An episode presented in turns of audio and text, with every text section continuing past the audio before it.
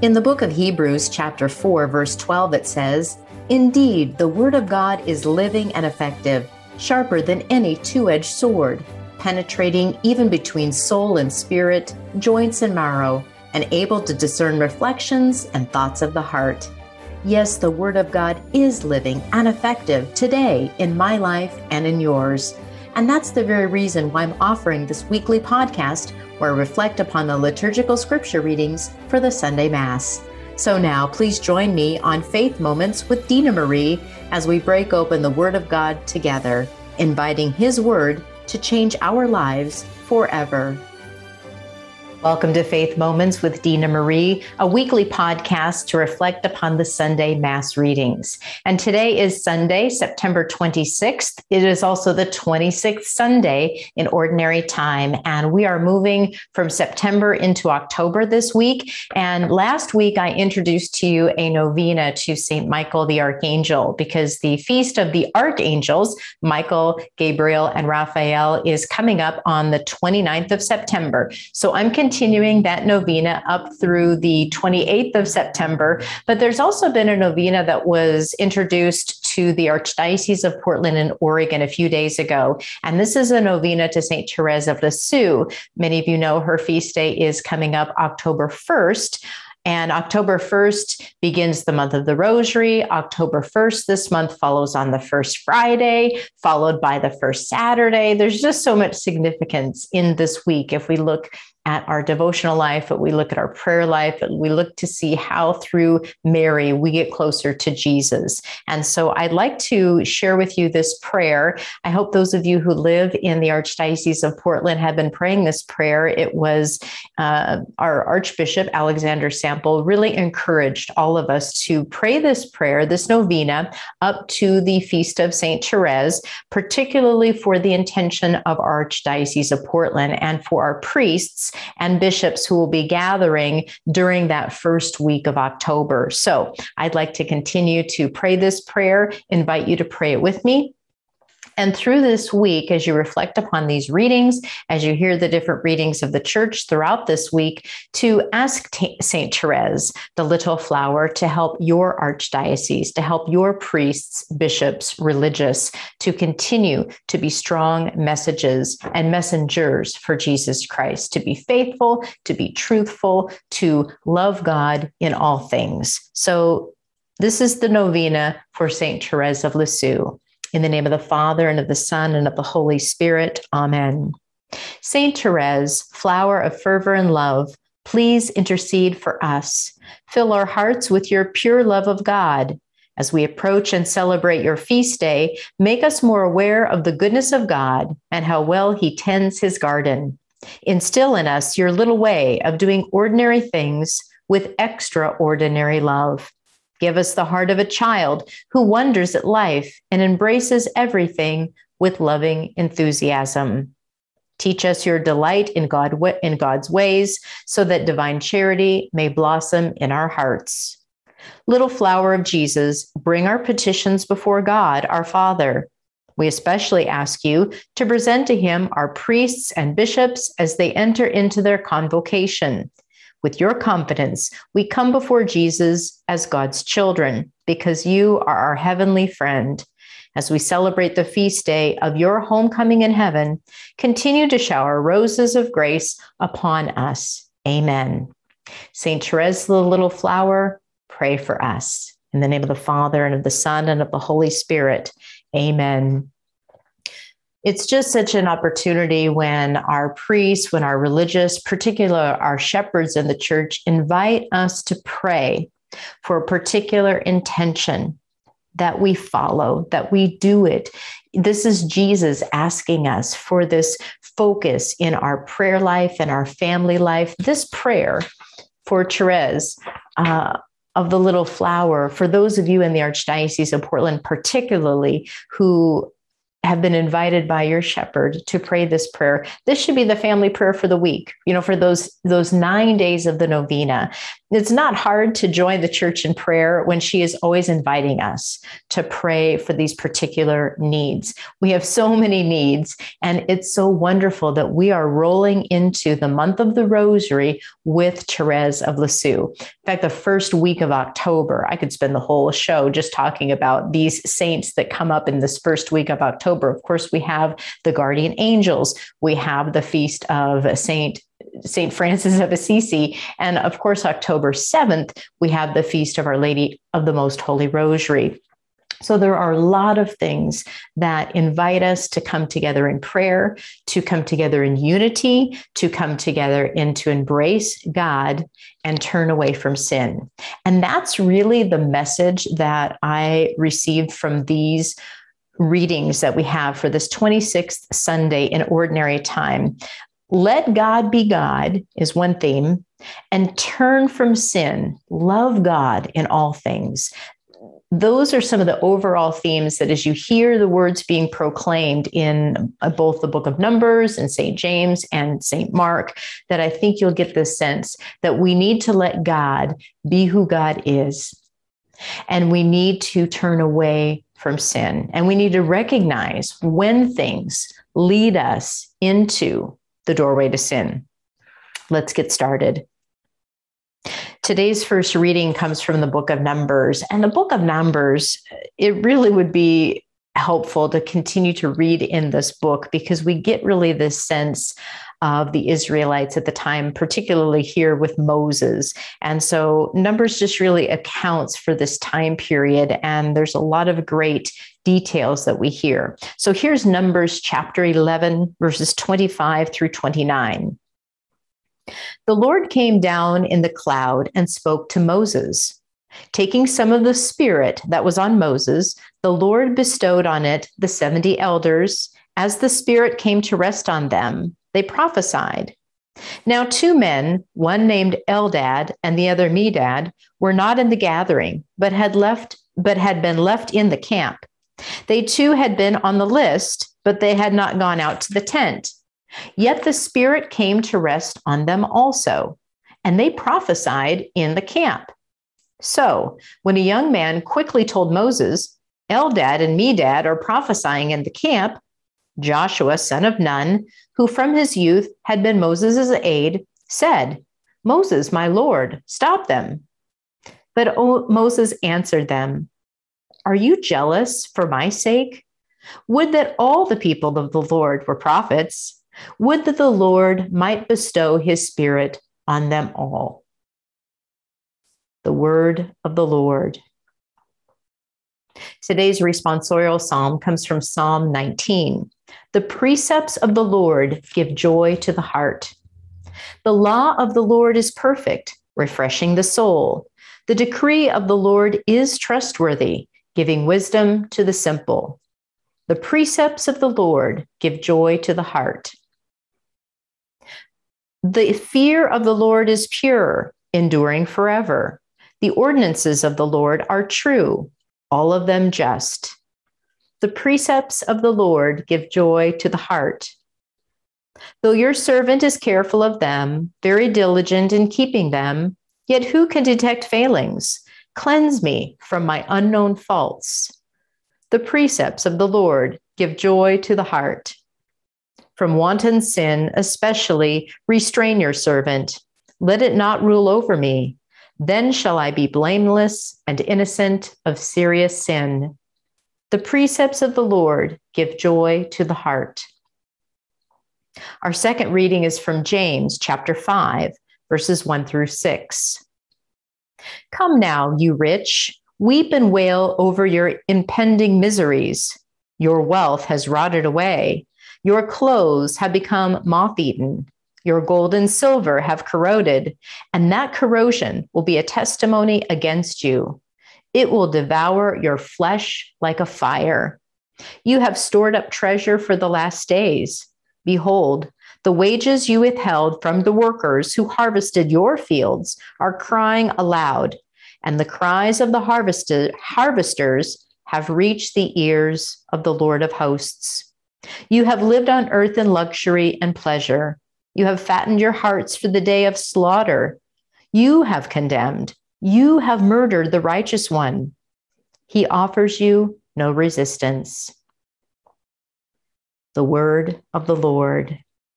Alleluia, alleluia. Your word, O Lord, is truth. Consecrate us in the truth. Alleluia, alleluia. The gospel is a reading from the Gospel of Mark, chapter 9, verses 38 through 43, verses 45, and 47 through 48. At that time, John said to Jesus, Teacher, we saw someone driving out demons in your name, and we tried to prevent him because he does not follow us. Jesus replied, Do not prevent him. There is no one who performs a mighty deed in my name who can at the same time speak ill of me. For whoever is not against us is for us. Anyone who gives you a cup of water to drink because you belong to Christ, amen, I say to you, will surely not lose his reward. Whoever causes one of these little ones who believe in me to sin, it would be better for him if a great millstone were put around his neck and he were thrown into the sea. If your hand causes you to sin, cut it off. It is better for you to enter into life maimed than with two hands to go into Gehenna, into the unquenchable fire. And if your foot causes you to sin, cut it off. It is better for you to enter into life crippled than with two feet to be thrown into Gehenna. And if your eye causes you to sin, pluck it out. Better for you to enter into the kingdom of God with one eye than with two eyes and be thrown into Gehenna, where their worm does not die and the fire is not quenched. The gospel of the Lord. Praise to you, Lord Jesus Christ. Well, as I said, a couple of the themes for these readings let God be God. And you almost have to chuckle at these two accounts one in the book of Numbers, and then one, of course, in the Gospel of Mark, as you see the followers of the leader. And in the first case, in the book of Numbers, you have those who have been following Moses, and you see the Moses has been the chosen one to lead the people. And so Moses has this great leadership position, but no, but Moses knows he's not God. Moses knows God is God, and he is trying to do the best that he can do to lead lead the people to God, beyond Him, past Him, over Him, through Him, to God. And so here is this moment where can you just imagine the Lord comes down and there's this spirit that is given to Moses, but then through Moses, it goes to the people and that a little bit of that spirit from Moses is is touched by others who will continue to proclaim and to share the message of the Lord. And then these two men, and we don't know why they didn't come with the rest of the group. Who knows? But for whatever reason, they were on the list but they weren't with the group when the group realized they received this spirit. And then these two men were starting to prophesy. They received the gift and they used the gift for the Lord's good. And then all of a sudden, they're being criticized by some of the others. Are they jealous because these guys are outside of the tent and they got the spirit? And all of a sudden they come to Joshua, kind of the advocate, and hey, Joshua, do you see what's happening? You know, tell Moses they should be stopped. Were these men doing anything wrong? Were they speaking out against Moses or the Lord? Not that we can tell. They were actually following the Lord. And isn't it interesting that many times we may see people at our workplace well how come they're getting treated like that? They're they're doing this or why is that we look and we point to other people and what's going on with them. And if it doesn't quite fit with our idea of how things should go, we complain to the top. We complain to our boss. We complain to our spouse. We complain to father. Father, that's not working right. You know, don't we always complain to the pastor? Oh, I just can imagine poor father is thinking, here's another one of these situations. And here's Moses He just wants people to follow the Lord.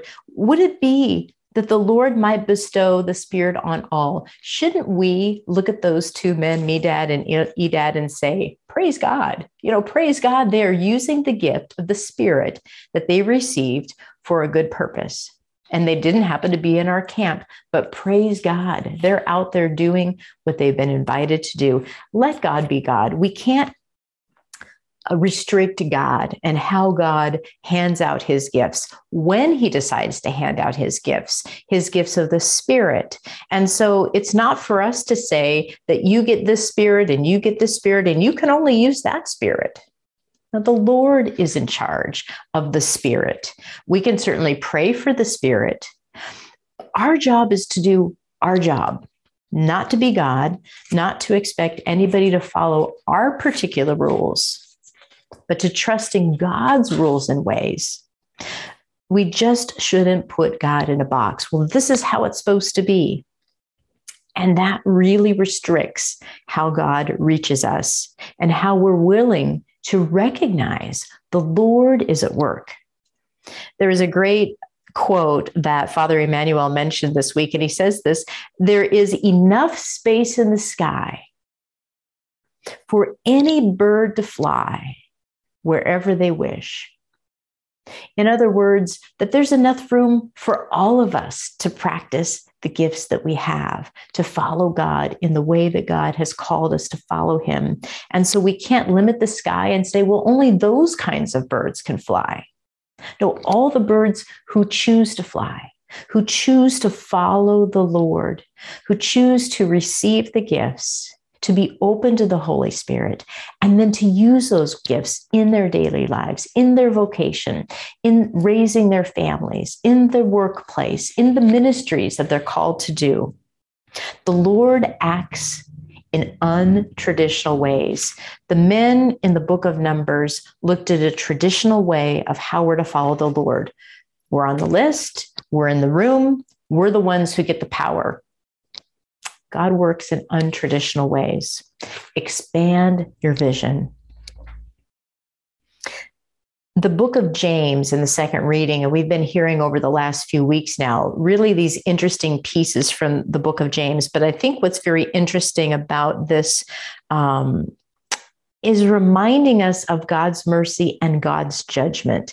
That this is certainly pointing out somebody who's been very selfish, who's probably taken advantage of those that work under him or live in his community. He is building up his own empire and, not really worrying about anybody's well being other than himself or herself.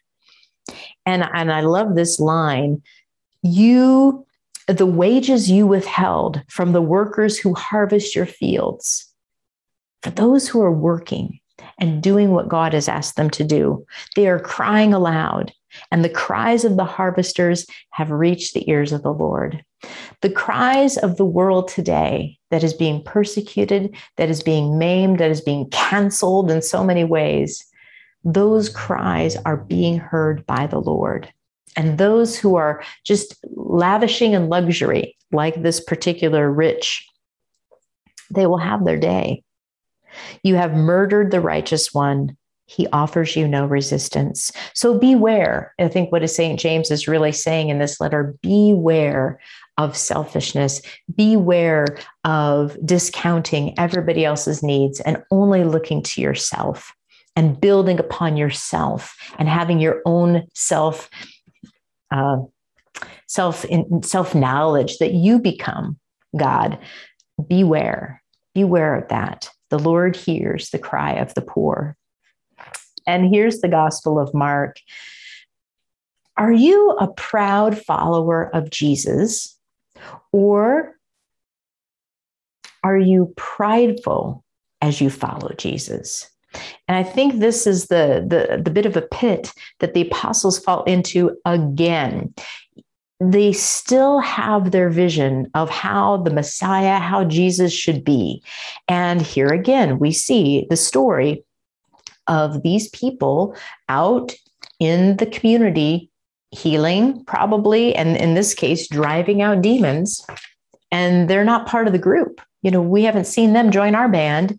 And so they go and complain to Jesus. You know, Jesus, uh, we see these people uh, getting, um, driving out demons.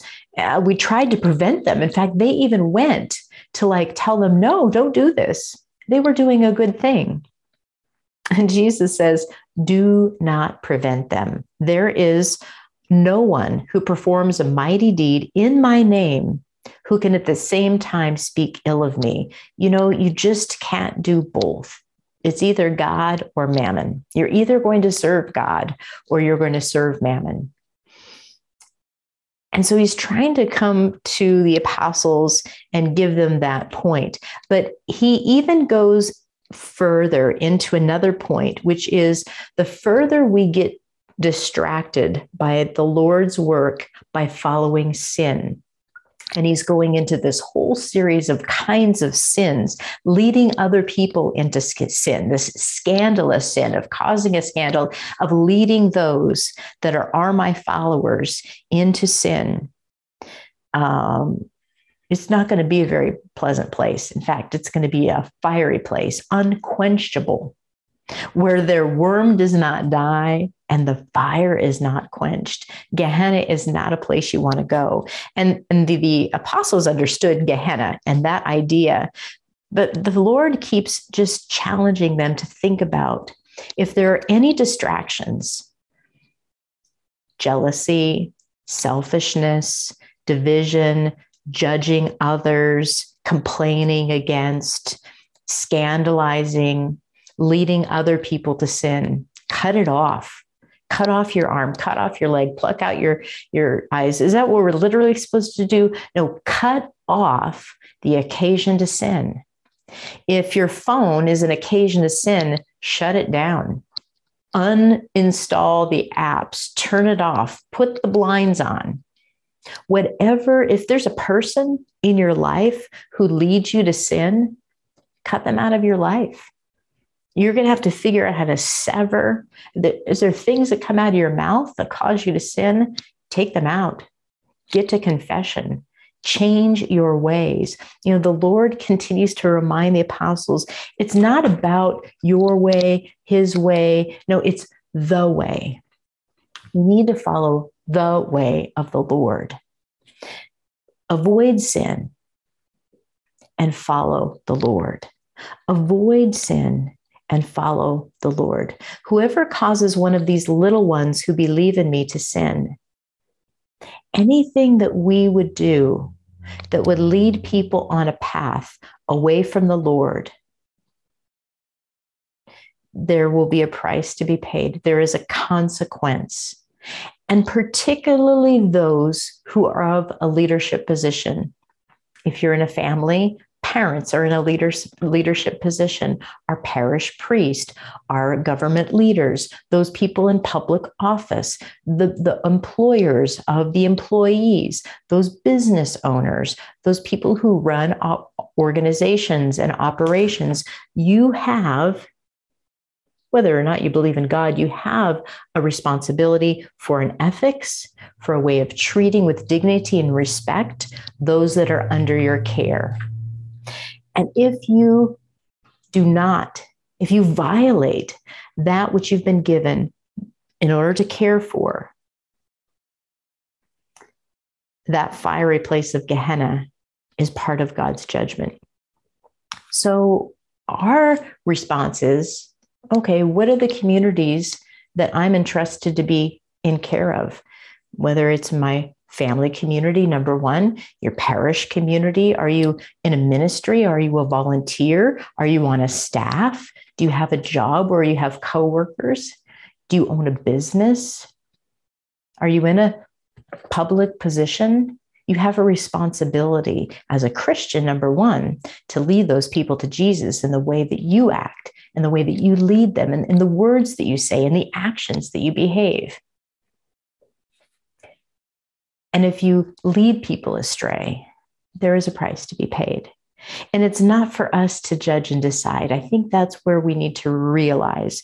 Certainly, we see things around us in this day, in the church, in our government, in our country, in the world that we might disagree with. And we might think, boy, that particular action is totally against God's law. And that may be true, but that's not for us to decide. It's for us to decide to follow the Lord and to do everything in our power to show those around us the way to follow the Lord in the way of love in the way of mercy in the way of forgiveness. And we have to hold steady to proclaiming the truth in Jesus Christ in all things, in all things. Amen, who gives you a cup of water to drink because you belong to Christ. Amen, I say to you, will surely not lose his reward. Glory be to the Father, and to the Son, and to the Holy Spirit, as it was in the beginning, is now, and ever shall be, world without end. Amen. Love God, repent from sin, trust in God, and let God be God. I need to close this time by reminding you that the upcoming Rosary Bowl Northwest, it's the 15th annual. The banner behind me came from our very first year in 2007 when we first held our Rosary Bowl event in the Volcanoes Baseball Stadium. We'll be at St. Edward Catholic Church the first Saturday in October. That's October 2nd from 9 o'clock until 3 o'clock. It will be live streamed on the Rosary Bowl NW website as well as broadcast live from Mater Dei Radio, KBVM, KMME from 10 a.m. to noon all Pacific time. I hope you join us in this time of prayer. St. Therese will be kicking it off with her feast day. We have the feast day of the guardian angels on October 2nd. So they will be guiding us along the way to pray the rosary together with our shepherd, with our priest, with our religious, and with all of the people of the community. So please come together if you can join us in person, listen to us or watch us on the live stream, and continue to pray daily for God's peace in your heart and in the whole world. Until next week, have a great day. You have been listening to Faith Moments with Dina Marie, reflections upon the liturgical scripture readings for the Sunday Mass. New podcast episodes are released weekly through the generous support of Mater Dei Radio. To learn more about Faith Moments with Dina Marie, visit me online at dinamarie.org. That's dinamarie.org. May you have a blessed week.